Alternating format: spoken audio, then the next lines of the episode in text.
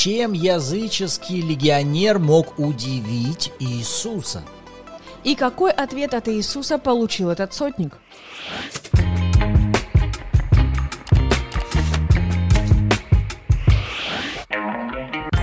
Доброе утро, добрый день или добрый вечер всем любящим Бога и Его Слово. Сегодня мы переходим к следующей истории об исцелении. Эта история описана в Евангелии от Матфея, восьмой главе, с пятого по тринадцатый стихи. Так что берите свои Библии, блокноты, ручки, и мы с вами начинаем. Вы на канале Арим, с вами Руслана Ирина Андреева, и это подкаст «Библия. Читаем вместе». Отец, мы благодарим Тебя за это время и благословляем служение Твоего Святого Духа. Учитель и наставник, Святой Дух, поговори с нами через эти стихи, открой их для нас. Да приходит ясность, да приходит свет, и да утверждается внутри нас истина о том, что воля Твоя – это жизнь в крепости, в здравии и в совершенной целостности. Во имя Иисуса. Аминь. Аминь. Читаем с пятого стиха. Когда же вошел Иисус в Капернаум, к нему подошел сотник и просил его: «Господи, слуга мой лежит дома в расслаблении и жестоко страдает». Иисус говорит ему: «Я приду и исцелю его». Сотник же, отвечая, сказал: «Господи, я недостоин, чтобы ты вошел под кров мой, но скажи только слово, и выздоровеет слуга мой. Ибо я и подвластный человек, но, имея у себя в подчинении воинов, говорю одному: пойди, и идет, другому: приди, и приходит, и слуге моему: сделай то, и делает». Услышав это, Иисус удивился и сказал идущим за ним: «Истинно говорю вам, и в Израиле не нашел я такой веры. Говорю же вам, что многие придут с востока и запада и возлягут с Авраамом, Исааком и Яковом в Царстве Небесном. А сыны Царства извержены будут во тьму внешнюю, там будет плач и скрежет зубов». И сказал Иисус сотнику: «Иди, и как ты веровал, да будет тебе». И выздоровел слуга его в тот час. Аминь. Итак, еще раз напомним, что цель наших подкастов «Обетование исцеления» направлена на то, чтобы помочь каждому из вас вести ваши личные размышления над Словом Божьим. Для чего? Для того, чтобы вы могли взять эти истины и применить к себе лично, чтобы вы сами могли увидеть личную сопричастность к тем или иным обетованиям в Писании. Каким образом вы можете это делать? Через ваше личное чтение, размышление над этими писаниями, как и мы вот в этих подкастах вам это показываем. Что мы делаем? Мы читаем историю, и затем в этой истории или в том или ином обетовании как раз для нас важно целенаправленно найти обетование воли Божьей в вопросе именно исцеления. Можете ли вы в этой истории увидеть подтверждение, что Божье желание, воля Божья – это чтобы человек был здоров в своем теле? Каким образом вы можете вести свои размышления? Ставя перед собой определенные вопросы. Что здесь происходит? Кто участники этих событий? Как Бог исцелил этого человека? Почему Бог исцелил этого человека? Какая часть в этом чуде была со стороны человека, а какая часть со стороны Бога? В общем, ведя размышления вокруг этих вопросов, вы тем самым открываете себя для взаимодействия со Святым Духом, который может привести вас к ясности и откровению в отношении темы исцеления. Аминь. Итак, давайте пойдем этим же путем. Что сейчас перед нами? Перед нами история, которая происходит в служении Иисуса. Иисус приходит в Капернаум, и к нему приходит некий сотник. Во-первых, сотник – это римский легионер, который является военным руководителем над сотней воинов. На то время Израиль и вся Палестина находились под оккупацией Римской империи. Итак, римский сотник, язычник, приходит к еврею, человеку, который в завете с Богом, и просит его о своем слуге. Удивительная реакция Иисуса в седьмом стихе. Он просто отвечает ему: «Хорошо, я приду и исцелю его». Сейчас в седьмом стихе Иисус указывает на то, каким образом и в какой последовательности произойдет это чудо исцеления. «Я пойду в твой дом к твоему слуге, где он лежит, и я его исцелю». Но вот дальше как раз мы слышим удивительный ответ. Ответ сотника удивил Иисуса, потому что сам Иисус, написано в десятом стихе, удивился от сказанного. И, обратившись ко всем идущим за ним, говорит: «Я и в Израиле не нашел такой веры». То есть, что перед нами? Перед нами сейчас сотник, язычник, чью веру Иисус выделяет как какую-то особенную. Он говорит: вот такой веры я даже в Израиле, среди людей завета, я ее не нашел. И тут у нас возникает интересный вопрос. Учитывая, что Бог у нас вообще-то всемогущий, всезнающий, всевидящий, возможно ли такого Бога удивить? Оказывается, что да. Могу ли я удивить Иисуса? Да. Каким образом? Верой. И когда Иисус говорит о том, что «я не нашел такой веры», это говорит нам с вами о том, что значит, прежде Он ее искал. Когда человек говорит, что «я не нашел свои ключи», или «я не нашел свое кольцо», или «я там еще чего-то не нашел», это говорит о том, что человек провел какое-то время в процессе поиска того, что он искал, и он не нашел. И почему Иисус искал такую веру? Значит, что-то важное было для самого Иисуса, почему Он хотел найти именно такую веру. Давайте мы попробуем в этом разобраться. А в восьмом стихе в ответе сотника мы слышим следующее. Он обращается к Иисусу и говорит: «Господи, я недостоин». Смотрите, первое, на что он указывает, он указывает: «Я недостоин, чтобы ты вошел под кров мой». Понимаете, что такие слова не может сказать простой светский человек, который услышал: там целитель ходит, а ну скажи-ка ему прийти, ты же римский легионер, ты же начальник, пойди скажи, пусть он придет исцелить твоего слугу. Внутри этого сотника было правильное отношение как к Иисусу, так и к себе. Он понимал, что из себя представляет Иисус и в какой позиции сейчас находится Он. Этот сотник понимал: я язычник, я вне завета с Богом. Это человек завета, это посланный Богом. Я нечистый, это святой. И я недостоин, чтобы этот человек вошел под кров мой. Итак, первый пункт. Он осознает свою позицию. Точно так же, как и нам с вами сегодня, важно осознавать свою позицию. А мы, в отличие от этого сотника, выглядим совершенно по-другому. Понимаете, вы не можете продублировать его слова в свой адрес и сказать: «Господи, я недостоин, чтобы ты презрел на такое ничтожество, как я, но тем не менее, Господи, помоги мне». Вы не имеете права такого сказать о себе. Если вы рожденный свыше человек, то вы не имеете права такое говорить. Но если вы рождены свыше, то да, друзья, уже это не про нас с вами. То есть осознание нашей позиции, истинной позиции во Христе, это важно. Наша позиция сегодня – мы возлюблены. Мы выкуплены, Бог заплатил за вас цену. Вы можете сами себя недооценивать, но Бог заплатил за вас дорого. Вы ценны для Бога. Если вы о себе говорите что-то подобное: «Я недостоин, я ничтожество, Господь, я прах и пепел пред Тобой, червь земли», это не истина. Вы, значит, не знаете своей истинной позиции. Вы возлюблены, вы оправданы, Бог примирился с вами, Он даровал вам праведность своего Сына, и вам важно приходить уже с этой позиции для того, чтобы о чем-то говорить с Богом.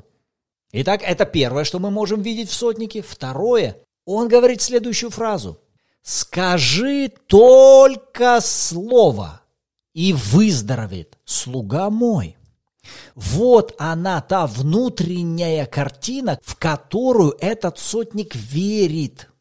То есть буквально сотник был уверен, что Иисусу достаточно будет только сказать слово в адрес моего слуги, и мой слуга будет здоров.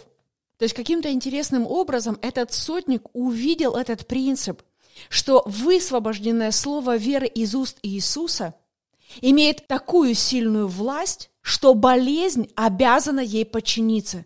То есть это даже не вопрос, подчинится ли болезнь в теле слуги словам, сказанным Иисусом, или нет. Он был уверен, абсолютно уверен, что когда Иисус скажет слово, болезнь тут же уйдет. А как у нас с вами это происходит? Существует ли внутри нас с вами единственный вариант в отношении исцеления? Или все-таки у нас с вами еще, будь здоров, какой арсенал? Кто его знает? Ну, посмотрим на настроение Бога.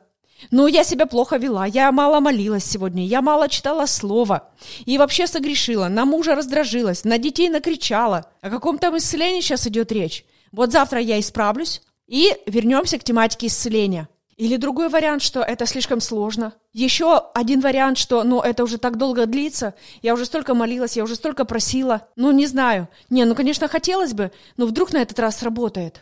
Потому что я была в этом, друзья. Когда был призыв молитвы за исцеление, я выходила для того, чтобы за меня помолились. Но внутренний образ веры не соответствовал истине.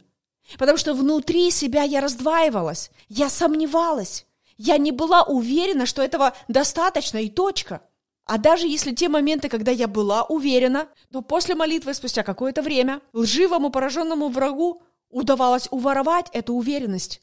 И я снова-таки начинала колебаться. А Писание нам четко говорит, что если мы сомневаемся, то навряд ли мы что-то получим от Бога. И в этом для себя сейчас я вижу снова-таки призыв о важности созерцания единственно верного варианта от Бога для меня в вопросе исцеления. Это исцеление и только. Никаких может быть, никаких возможно, никаких рассмотрим потом, приходи через неделю. Тут же, здесь же, сегодня и сейчас. Когда я подключаюсь к Слову Божьему с верой, исцеление тут же начинает работать. И я отказываюсь отныне созерцать или рассматривать другие альтернативные варианты. Если Бог сказал так обо мне, что ранами Его я уже исцелилась, все, с этого момента я смотрю только на это, только на это. Этого достаточно. Крови Иисуса достаточно, жертвы Христа достаточно для того, чтобы разобраться с любым самым древним диагнозом, самым новым диагнозом, самым страшным диагнозом. Крови Иисуса достаточно, чтобы разобраться с любой дисфункцией, с любой инфекцией, с любым недостатком. Но вижу ли я это именно так и только так? Вопрос уже во мне. Потому что это наш с вами выбор и решение. Потому что Слово Божье, друзья, для каждого из нас с вами доступно уже сегодня. Снова-таки, если вы рождены свыше, помимо Слова Божьего у каждого из нас есть Дух Божий, живущий внутри нас. Нам даже никуда не надо ехать или идти, или бежать. Прямо там, где вы находитесь сейчас, прямо там, где вы нас сейчас слушаете, вам доступно Слово Божье, вам доступен Дух Божий. Вы, как рожденный свыше ребенок Божий, имеете эту возможность и способность слышать голос Божий. То есть, получается, у нас есть все эти составные для того, чтобы иметь такую же веру, какую имел этот сотник. И сейчас я вспомнила о таком понятии, как внутренний образ веры. То, о чем мы говорим уже неоднократно на протяжении нескольких последних месяцев в наших онлайн-эфирах. Внутренний образ веры. И у меня возник вопрос, а каков был внутренний образ веры этого сотника? И снова-таки я понимаю, там был единственный вариант – это только исцеление, для которого было достаточно слова Иисуса. И там не было каких-то альтернативных других вариантов для рассмотрения. Там не было вариантов для созерцания поражения. Там не было вариантов «а вдруг?», «а если?», «а давай проверим?», «а кто его знает?», «ну придем посмотрим?» и так далее. А в нашей последовательности существуют следующие варианты. Я прошу от Бога, затем я смотрю на свое тело, я спрашиваю у своих органов или у своего тела, ну как, ты чувствуешь, что тебя исцелили или нет? После совещания с собой, своими симптомами, со своими ощущениями, я уже констатирую факт, получил я от Бога или нет. Видите, такой алгоритм, он никак не похож на то, что мы можем видеть в сотнике. И ему также важно было получить это слово от Иисуса. Если вы вспомните, в наших прежних выпусках мы обращались к Псалму сто шесть. В девятнадцатом и двадцатом стихе сказано: «Но Израиль воззвали к Господу в скорби своей, и Он спас их от бедствий их, послал слово свое и исцелил их, и избавил их от могил их». И помните, мы выделяли с вами, что те события, которые сейчас описывает псалмопевец, происходили во время странствования Израиля в пустыне. И в пустыне пришли какие-то бедствия за их грехи, отступления, ропот и тому подобное. После чего они взывают Господу в скорби своей. И что делает Бог? Он спасает их от бедствий. Их как? Посылает слово свое. Посмотрите на двадцатый стих. Каким образом Бог даровал спасение от бедствий? Как пришло исцеление в их тела и избавление от гибели? Через посланное Богом Слово. И тогда мы с вами рассматривали эту историю с медным змеем, в которой нам важно было увидеть, насколько каждому отдельно взятому еврею важно было взять это слово от Бога, поверить в него и увидеть, что именно таким образом я могу быть спасен, избавлен и исцелен. И только те, которые взяли это слово от Бога о медном змее, что вам надо все оставить, выйти из своих палаток, отправиться и смотреть на медного змея, тогда вы останетесь живы. Только те, которые взяли это слово, пошли и сделали, эти люди остались в живых. Остальные же были поражены и погибли.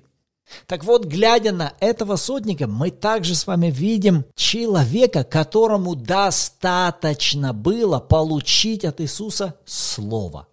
Скажи слово, пошли слово, я возьму его своей верой, и воля Божья придет к проявлению.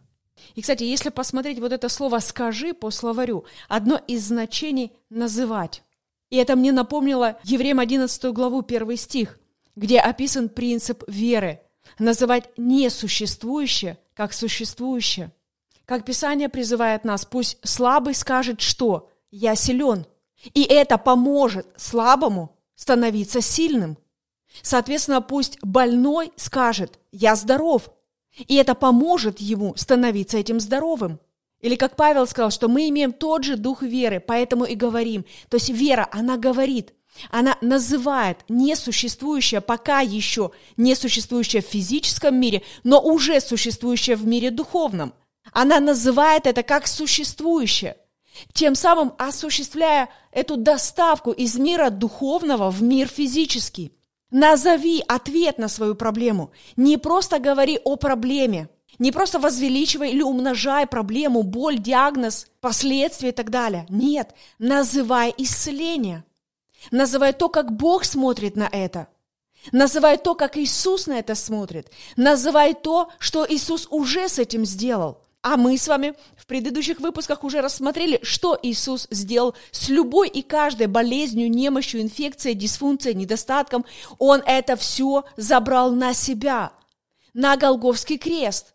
Он умер за это, он расплатился сполна, получил наказание за все это. Он оставил это все в аду и воскрес для нашего оправдания. И это то, к чему мы с вами призваны называть то, что Бог уже сделал, то, что уже Бог дал нам в наше тело. Это здоровье, это сила, это крепость, это восстановление, но не слова болезни или немощи. И говоря о вере, которая так удивила Иисуса, ко мне еще пришла мысль, получается, что вера, которой так удивлялся Иисус в истории с этим сотником, друзья, ведь она доступна для нас с вами прямо сегодня и сейчас. Вопрос весь в том, выбираю ли я верить сегодня таким образом. Вера, основанная на сказанном Слове Божьем, это та вера, которая удивляла Иисуса. То есть прямо сегодня и сейчас я могу удивлять Иисуса, когда я выбираю верить на основании сказанного им слова. А какое слово Иисус дает сотнику? А Иисус ему дает в тринадцатом стихе следующее слово. «Иди, и как ты веровал, да будет тебе». Вот слово, которое получает сотник. И обратите внимание, Иисус не сказал: «По моей вере да будет исцелен этот слуга. Благодаря моей силе да будет исцелен этот слуга». Он даже ничего не говорит в адрес этого слуги. Он сейчас говорит в адрес сотника. Он дает слово сотнику. И внутри этого слова находится интересный глагол «иди». И что нужно было сделать этому сотнику? взять это слово и идти назад в свой дом с уверенностью в том, что его слуга выздоровел. И посмотрите, чем заканчивается тринадцатый стих. «И выздоровел слуга его в тот час». Попробуйте представить эту картину. Слуга лежит неизвестно на каком расстоянии от места, где Иисус встретился с сотником. Но сейчас что-то происходит между сотником и Иисусом.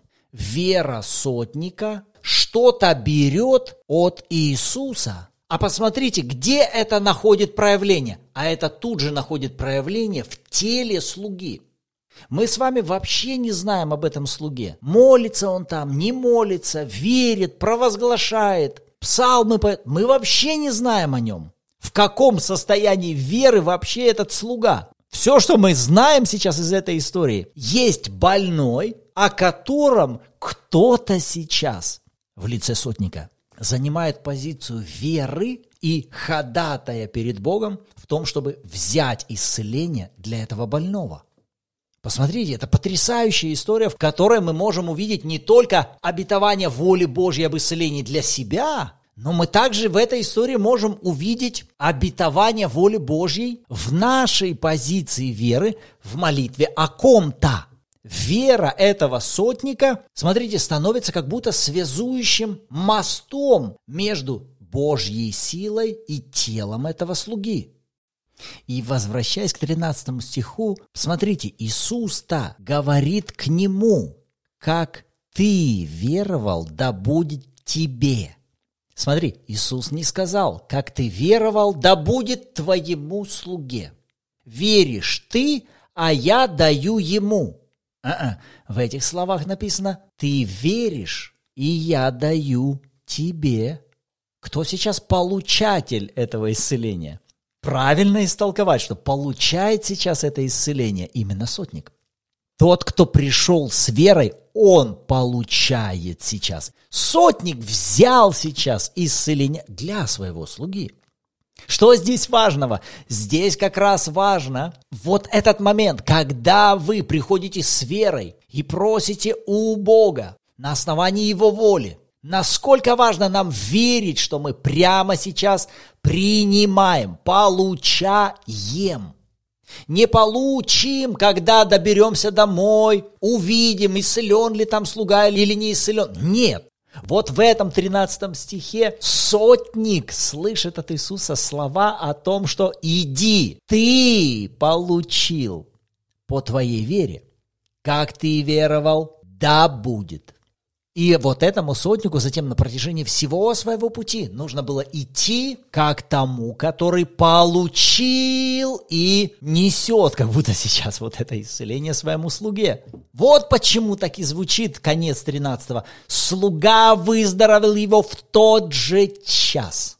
Почему? Потому что вера получила ответ. Вера удерживает ответ. Вот почему и нам с вами важно не только принимать от Бога верой, нам важно оставаться в этом, не позволить врагу украсть это у нас. Потому что у врага также есть тактика сделать все возможное, чтобы украсть у вас даже то, что вы получаете от Бога. В следующем выпуске у нас будет история с начальником синагоги, который в своей вере должен был не только принять исцеление, но и не потерять его на протяжении всего пути. Это у нас будет в следующем выпуске, а сегодня будем заканчивать эту историю с сотником. Вот то, на что Господь обратил наше внимание, вот наши размышления вокруг этой истории. А на что Господь обратил ваше внимание и какие откровения из этой истории могли вынести для себя вы. С радостью почитаем обратную связь в комментариях и также в чате Bible в Телеграме. Добро пожаловать! Кстати, там же каждую субботу в четырнадцать ноль ноль по киевскому времени у нас проходят онлайн-эфиры в аудиоформате. И вы сможете послушать откровения других участников, при желании поделиться своими и вместе с нами погрузиться в Слово Божье. Рады будем видеть каждого из вас. В завершении давайте поблагодарим Господа и провозгласим Слово в отношении себя. Отец, мы благодарим Тебя за то, что Ты всегда желающий поднимать, восстанавливать, исцелять наши тела, помогать нам ходить в божественном здоровье. Ты это совершил, и мы в это верим. Нам дано Слово, и мы способны верить в это Слово. Христос уже взял наши грехи на себя, Христос уже понес на себе наши немощи и болезни, ранами Его мы уже исцелились. Если мы исцелились, мы исцелены. Мы принимаем это и мы говорим своему телу: тело, ты ранами Иисуса исцелено. Я принимаю это. И как я верую, я это имею. Я принимаю, я получаю, я хожу в этом. Это мое во имя Иисуса. Аминь. Аминь. Продолжайте читать, размышлять над этим словом. Продолжайте провозглашать эти слова веры в вашу жизнь, в жизнь ваших родных и близких. Потому что Слово Божье всегда работает, и Бог с радостью уже подарил нам исцеление. Поэтому напоминаем, друзья, мы не пытаемся заработать исцеление или как-то достигнуть его, но мы с вами работаем над тем, чтобы открывать себя для принятия уже дарованного нам исцеления. Аминь. И на этом, друзья, нам пора с вами заканчивать. Рады были быть сегодня с вами. В следующем выпуске услышимся. Всем благословений!